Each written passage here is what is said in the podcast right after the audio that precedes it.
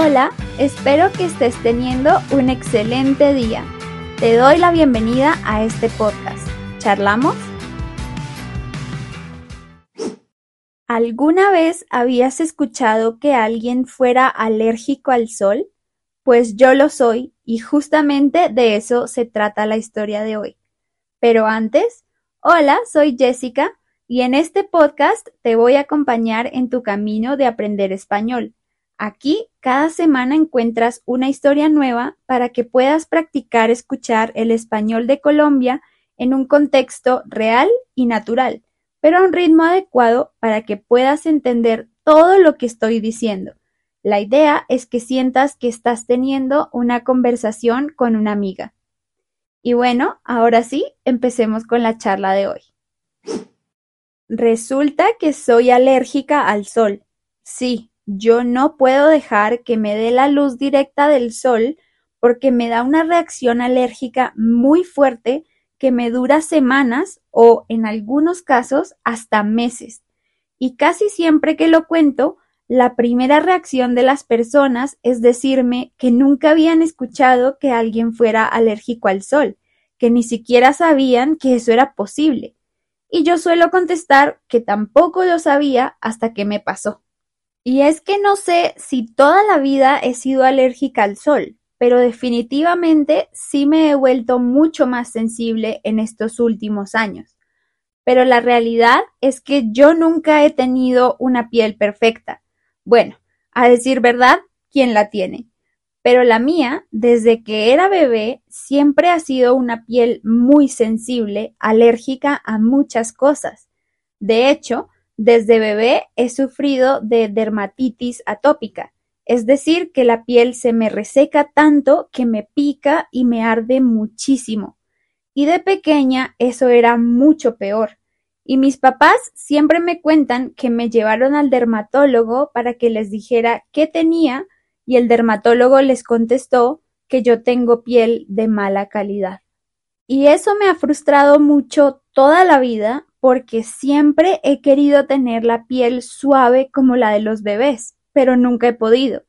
Y siempre he tenido que ser muy cuidadosa con los productos que uso porque todo me puede causar alergia. De hecho, una vez el dermatólogo me recomendó una crema para la cara y las manos y también un jabón especial para dermatitis y tuve que dejar de usarlos porque me irritaron la piel muchísimo.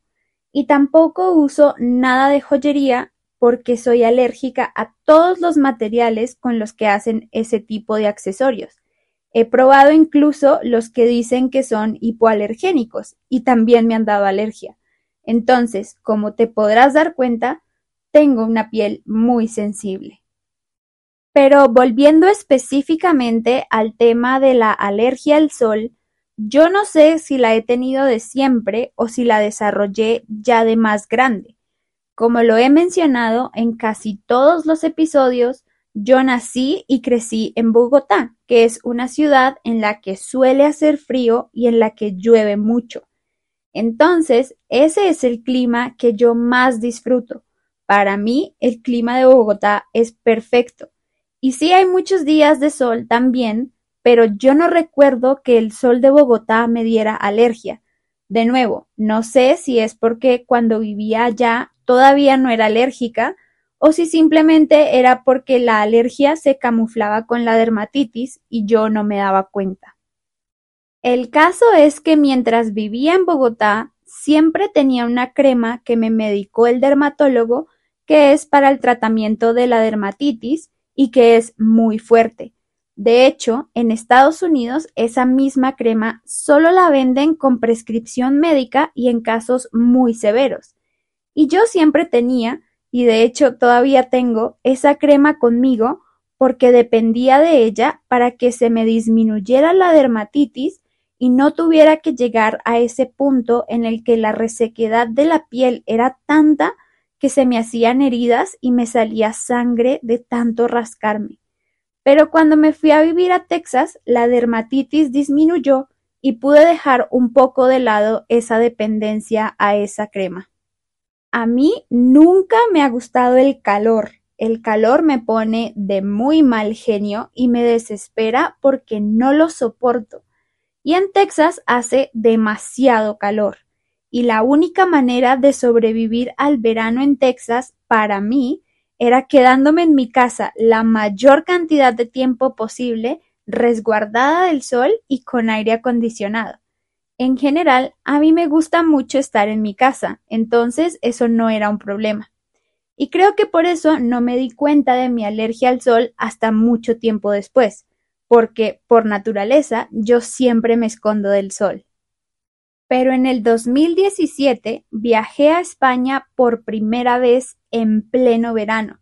Y claro, como estaba de viaje y era la primera vez que iba a España, Quería aprovechar y recorrer mucho para conocer. Y como todavía no me había dado cuenta de que era alérgica al sol, no lo pensé demasiado a la hora de caminar bajo el rayo del sol durante horas y horas todos los días. Y pasados unos días de estar allá, me empezó a salir un brote en el cuello muy pequeño.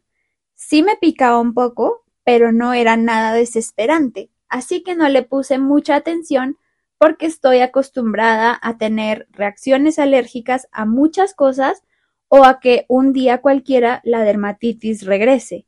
Entonces pensé que era eso y no hice nada al respecto. Pero al día siguiente vi que el brote ya se había extendido por la cara y los brazos.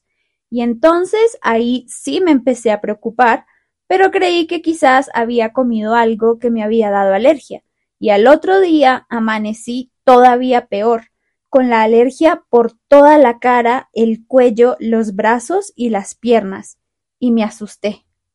Entonces fui a una farmacia y pregunté por alguna medicina que fuera para las alergias de la piel, y me dieron una crema que ayudaba a aliviar la picazón que ya comenzaba a ser muy desesperante. Y confié en que esa crema me iba a servir y que esa alergia se me iría pronto, pero a medida que pasaban los días, peor me ponía, y no sabía por qué, no entendía qué era lo que me estaba pasando.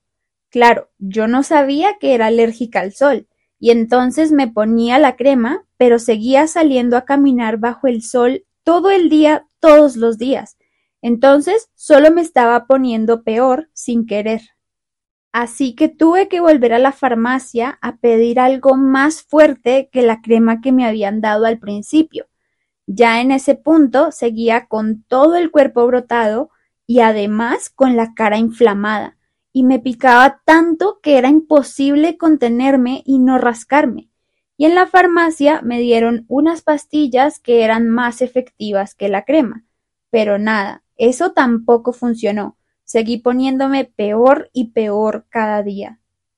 Finalmente, cuando en la farmacia se quedaron sin opciones que darme, no me quedó otra opción que ir a urgencias. Esa fue la recomendación que me dieron al ver cómo estaba.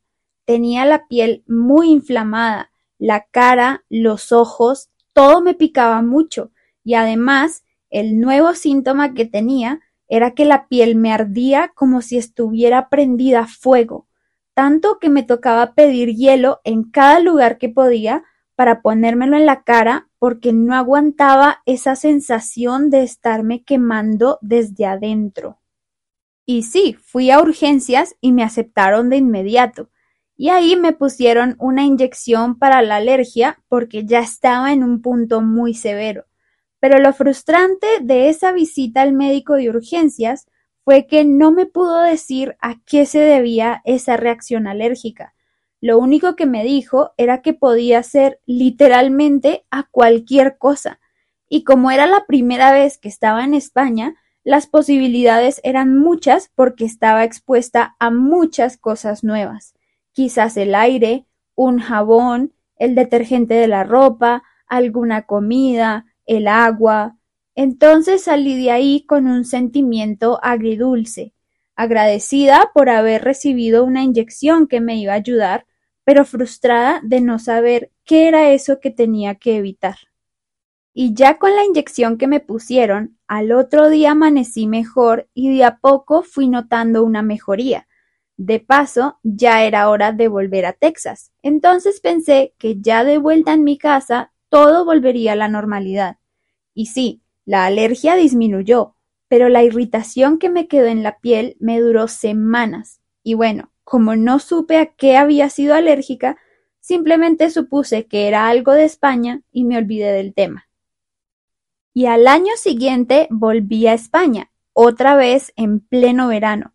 Y claro que recordaba lo que me había pasado el año anterior, pero confiaba en que no me iba a volver a pasar. Me sentía más preparada para enfrentarme a cualquier reacción de mi piel porque llevaba conmigo mi crema de la dermatitis de toda la vida. Pero resulta que me pasó exactamente lo mismo y peor. Al principio todo se repitió igual. El brote en el cuello, después en la cara y los brazos y después en todo el cuerpo. Y al principio yo creí que podía hacer algo para evitar que se extendiera. Me puse mi crema y también hielo y aloe vera. Y confié en que al otro día iba a amanecer mejor. Pero no. Al igual que el año anterior, cada día me fui poniendo peor y peor hasta el punto de que tenía la cara muy inflamada y parecía un monstruo. Y yo me miraba al espejo y lloraba porque no entendía qué me estaba pasando. Así que sí, terminé otra vez yendo a urgencias a que me pusieran la misma inyección. Pero ya para ese momento tenía la sospecha de que podía ser el sol, empecé a caer en cuenta de que lo único que hacía diferente entre Estados Unidos y España era que en España estaba afuera todo el día caminando bajo el sol. En cambio, en Estados Unidos, en Texas, me la pasaba dentro de mi casa prácticamente todo el tiempo. Y cuando salía de mi casa era para ir a algún otro lugar bajo techo y muy pocas veces al aire libre entonces sí, me di cuenta de que la cosa podía ir por ese lado. Y ya de vuelta en Texas otra vez, empecé a hacer algunas pruebas. Me exponía al sol a ver qué pasaba y efectivamente cada vez que lo hacía me salía un brote por todo el cuerpo, pero me duraba menos y era menos fuerte porque no estaba todo el día, todos los días bajo el sol. Y así fue como me di cuenta de que era la exposición directa al sol lo que me causaba esa reacción, sin importar si usaba protector solar o no. Entonces tuve que empezar a ver qué podía hacer al respecto. Y la realidad es que no hay muchas respuestas muy específicas, salvo no exponerse al sol, especialmente alrededor del mediodía, que es cuando el sol está más fuerte. Pero eso es algo que nadie debería hacer, sea alérgico al sol o no. Por supuesto, también hay que usar protector solar. Y algo que no sabía y que me gustó descubrir fue que existe ropa con protección solar, así que empecé a comprarla. El problema de esa ropa es que suele ser cara, pero en mi caso no es opcional, es la que tengo que usar y también sombreros de ala ancha que no dejen que el sol me dé en la cara. Al año siguiente volví a España, pero ya sabiendo que mi alergia era al sol. Entonces tomé las medidas de precaución necesarias. Me llevé mi ropa con protección solar y me compré un sombrero. Y traté de ser mucho más cuidadosa a la hora de exponerme al sol, de no pasar tantas horas caminando al aire libre. Y sí me funcionó. Sí me dio la alergia otra vez, pero mucho más leve, así que no fue necesario ir a urgencias, aunque sí fue necesario ir a la farmacia a que me dieran esas pastillas para la alergia. Y en el 2021 volví otra vez y me cuidé tanto que la alergia me dio tan leve que para mí cuenta casi como si no me hubiera dado. Para mí eso es un triunfo. Así que fue en España que descubrí mi alergia al sol y ahora, muchísimo más que antes, me cuido demasiado de que no me dé el sol, lo cual es algo muy frustrante porque no me deja ser completamente libre. Cada vez que quiero salir a la calle, primero tengo que asegurarme de ponerme protector solar, de llevar siempre mi sombrero y mis mangas con protección solar, Incluso tuve que comprar un vestido de baño con mangas largas y también con protección solar para cuando quiero ir a la piscina o a la playa. Y sí es algo frustrante. Si bien sé que no es algo grave como tal y que de cierta manera se puede sobrellevar, sí hay días en los que me frustra demasiado tener que vivir siempre con ese cuidado extremo. Hace poco fui a una piscina y por descuidada me puse cinco minutos al sol y luego estuve semanas lidiando con la alergia, tomando pastillas, poniéndome cremas y hielo y quedándome adentro de la casa durante días hasta que se me pasara. Y no es agradable tener que vivir así. Siempre pienso que ser alérgica al sol es casi como ser alérgica al agua no entiendo por qué mi cuerpo rechaza con tanta severidad algo que es necesario, porque la exposición al sol es necesaria para tener una vida saludable, pero yo tengo que evitarlo al máximo. Y además tengo que usar ropa que me cuida de los rayos del sol, pero que me da muchísimo calor. Y es ropa que tengo que usar especialmente cuando hay mucho sol y ya hace mucho calor. Entonces no es algo que me encante.